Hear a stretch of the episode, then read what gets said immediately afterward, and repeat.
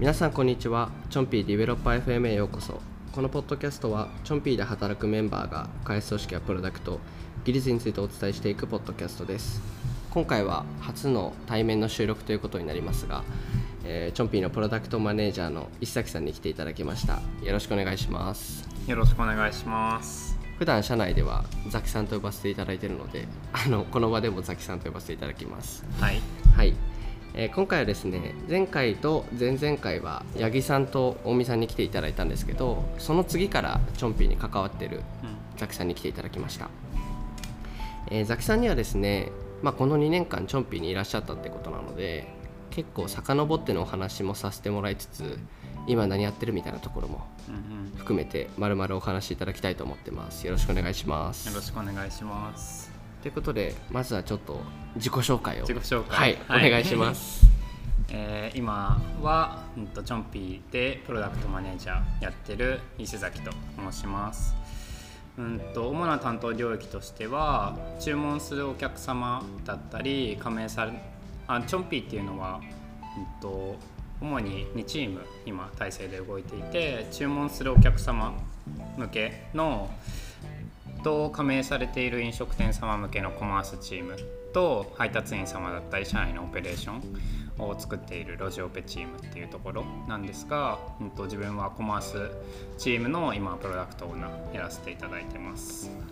でチョンピーには会社が登記するちょっと前の2019年6月くらいにジョインして今2年半弱やってる形になりますよろしくお願いします。お願いします。登記前からいらっしゃるんですね。そうですね。でもその登記前からいるってことは別にその今みたいにホームページも当然なく、ん。別にそのいやチョンピーって会社やってますみたいな、はいはいはい。そういうこともないわけじゃないですか、うんうんどういうきっかけでチョンピーって会社っていうかまあ大店八木さんのことを知ることになったんですか、そうですね。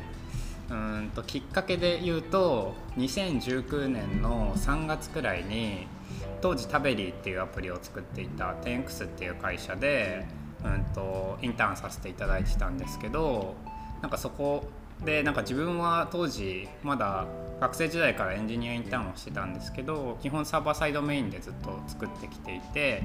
あんまりそのクライアントサイドの知見はなかったりとかまるっと全部自分で作った経験はなかったりしたからクライアントからサーバーまで一気通貫で全部開発するみたいな経験を積みたいなと思っていてで当時、うんと、インターンしてたその 10X の CTO の石川さんだったりとか1人目エンジニアの石田さんとかに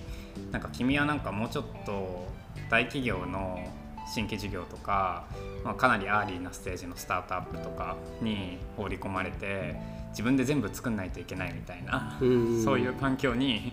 行った方が強くなると思うよって言われてえ。ー、でそういう後押しもあったりして 10XCEO の山本さんにいろいろ投資家つなげていただいたり僕も知り合いのつてをたどってうん。いろいろ連絡したりして、いろんなスタートアップの方とお話しさせていただいてる中で大見さんには確か大見さんがツイッターのアイコンが卵だった時に初期の。僕がツイッターで友達が大見さんのことを知ってて、うんうん。大見さんが起業するらしいみたいな話とかを聞いたのもあってそれで DM して知ったっていうのがきっかけでした、そうなんですよ、えはい。そのまあ卵アイコンだったんで顔もな顔も分かんないわけじゃないですか、言ったら。まあ調べたら出てくるかもしれないですけど、うん大見さんのことはどういうふうに紹介してもらったんですか？あーまあ、いくつかいろんな経路からの紹介ではあったんですけど、はい。当時なんかこううーんとそうですね。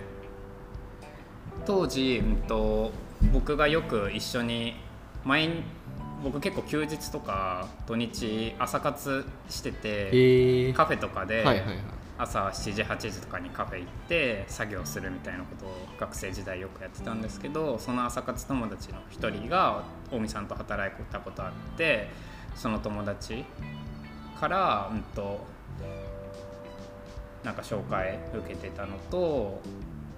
あと,、うん、と今投資いただいてる DCM っていう VC の方もなんか近江さんのことを知っててそれ経由でも聞いてたのととかいろんな経路からなんかこう優秀な人が起業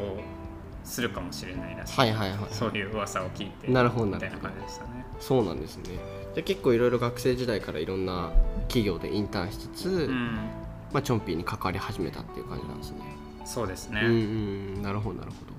登記前である程度そのその時からすでにフードデリバリーをやるみたいなことは、うん。当時から決まってたんですか？そうですね。僕が話を聞きに行ったタイミングではもうフードデリバリーやるとかこういう風なグロース考えてるとか、こういう戦略でみたいのはだいぶ大見さんの中では温まってましたね。はいはいはい。でもその時はじゃあ大見さんと CEO の大見さんと CTO の八木さんがいてでザキさんがいたって感じなんですよね。そうですね。一番最初八木さんとうん。なんか六本木の地下のスタバで話して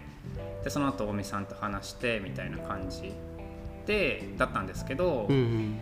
八木さんはまだうんと前職も引き続きあってうんとその僕がジョインした数ヶ月後からこう本格稼働する形うんだったんで、本当に初期の初期は近江さんと2人きりでいろんなカフェとかはいはい。近江さんの知り合いの方のオフィスとかを転々としながら、そうなん作業してるみたいない感じでし本当にた。登記前の会社って感じそなでうんですすね。へえ面白い。そうなんですねじゃあその業務委託みたいな形でうん。関わり始めて、うん。最初はそれで言うと登記されるまでっうん。ていうのはどういうことで関わられてたんですか？えっと。エンジニアとして関わってたのかそれとも、まあ多分当時の企画職からはいはいやって、はいまあ自分で全部やるみたいな感じなのかどういう感じだったんですか当時一番最初で言うとメインのミッションが2つあってうーんとフードデリバリー使うかどうか微妙だけど将来的にはこうアプローチしていきたいような世帯っていうことで、うんと小さいお子さんがいらっしゃるようなで共働き世帯の方うんうんとかの UX リサーチみたいな形でいろんな主婦の方の食事の生活だったり、うんうん。ライフスタイルをインタビューしてくるっていうリサーチ系の話ともう一個は、うん、と一番初期の初期の主要なグロース仮説だったオフィス向けのランチ配達っていうのがあるんですけどそこをもみさんがゆかりあった DNA のサテライトオフィスで実証実験するみたいなプロジェクトがあって、そこをまるっとやるみたいなそういうお題設定でその2つとかをメインでやってました。えーじゃあそもそもの仮説検証からもうインタビューまでしてうん。本当にそこにまあなんかやるべきなのかみたいなところまで含めて本当に最初から関わったって感じなんですね。そうですね。具体的に言うとそのインタビューの方ではうーんとなん結構20人くらいだっけな、うん。うんの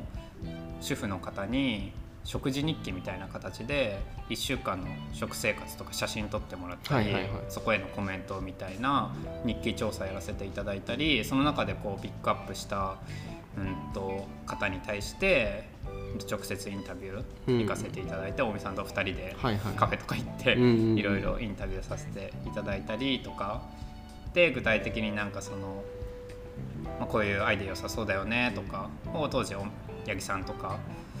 うん、と含めてブレストしたりしてたのとオフィスランチ便の方は一番最初のなんかそもそものできるかみたいな、うん、と企業の調整だったりとかその他企業への営業とかも行ってたし、飲食店のラインナップ集めるために当時は飲食店に加盟していただくとかタブレットとかもなかったんで自分で発注してたんですけど一個一個ラインナップを考えて、お店に行ってテイクアウトさせていただけますかみたいなこういうのを考えてるんですけど、この時間に電話するんで、うん。毎日10品とかテイクアウトさせていただけますかってお願いして飲食店を確か30くらい集めたんだっけなとかでこう飲食店その周辺の飲食店に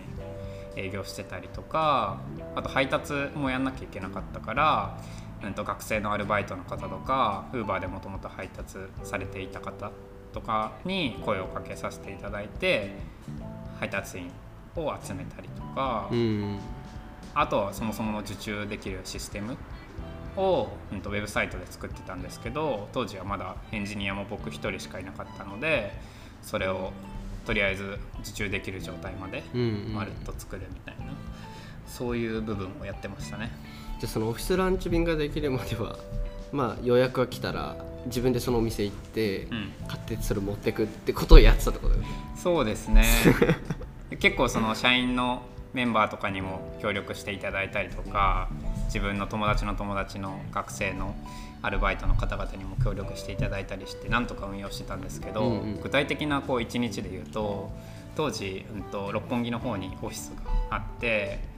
うん、と配達を行ってたのは渋谷エリアだったんで、うん。両手にウーバーのバッグを朝抱えてバス乗って渋谷まで行ってで受注その日の受注状況を確認して11時に注文締め切りしてたんで、うん。11時になった瞬間にスプレッドシートに書き出して、はいはい。みんなに役割分担して電話かけまくって今から30分後に取り行きますみたいな。えー、でみんなにこうお金割り振ってでみんなで取り行ってで取りに行って戻ってきたらそれをもう一回仕分け直してオフィスごとに。でそれをまとめてみんなでいろんなオフィスに運んであーはいはいはいはい。みたいななのを毎日最初やってましたねえじゃあオフィス便っていうのはそのその日の当日の朝11時とかまでにうん。予約をするっていう感じ、そうです、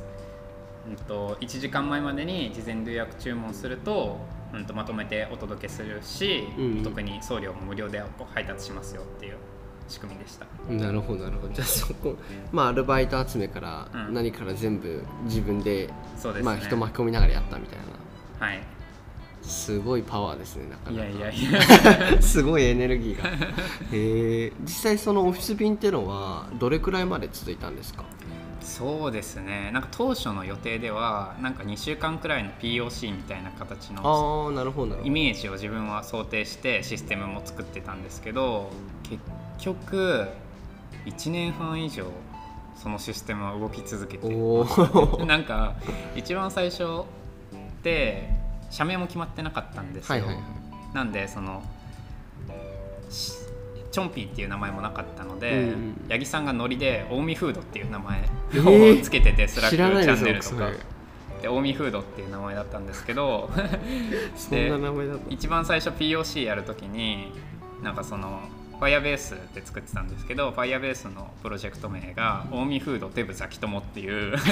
開発環境を八木さんから渡されてそれでこう作ってたんですけどうんと結局そこからなんか一回 POC だからこのまま出しちゃおうって移行する間もなくうんと一番最後の企業さんがアプリの方に移行するまでずっとその近江フードデブザキトモがログインの瞬間に一瞬出るみたいな、はいはい。そういう恥ずかしい。そんな状況だったんです。じゃあはい本当に、これでも会社自体は2019年の6月ってことですね。はいでそのタイミングでシンっていうチョンピーの前身が立ち上がっはい。たってことですよね。そうです。でもそれでも一応その開発環境もろもろのやつは近江フードだったっていう、まあなんかすぐ使わなくなるし良くないみたいな感じはいはいはいではありますね当時は。へえじゃあ仮説検証だと思ってたけど意外に稼働したみたいそうですね。ななるほどなるほど。意外に長い命でしたねあうん。のサービスは。なるほどなるほど。じゃあそのオフィスランチ便自体のプロジェクトはその多分2019年6月からザキさんが、まあ、うん。チョンピーに入られて、うん。そこからずっとやってたってことだと思うんですけど、うん。どれくらいの期間？半年とか、うん。それぐらいの期間ずっと触ってたって感じですそこには。そうですね、まあ、最初の23か月はなんとかオペレーションできるようにするみたいのをやってて徐々にこのタブレットだったり配達員さんのアプリとかうんうん。つなぎ込んでいくみたいなことをやってて半年くらい経ってみたいな感じでしたね。うん。まあねで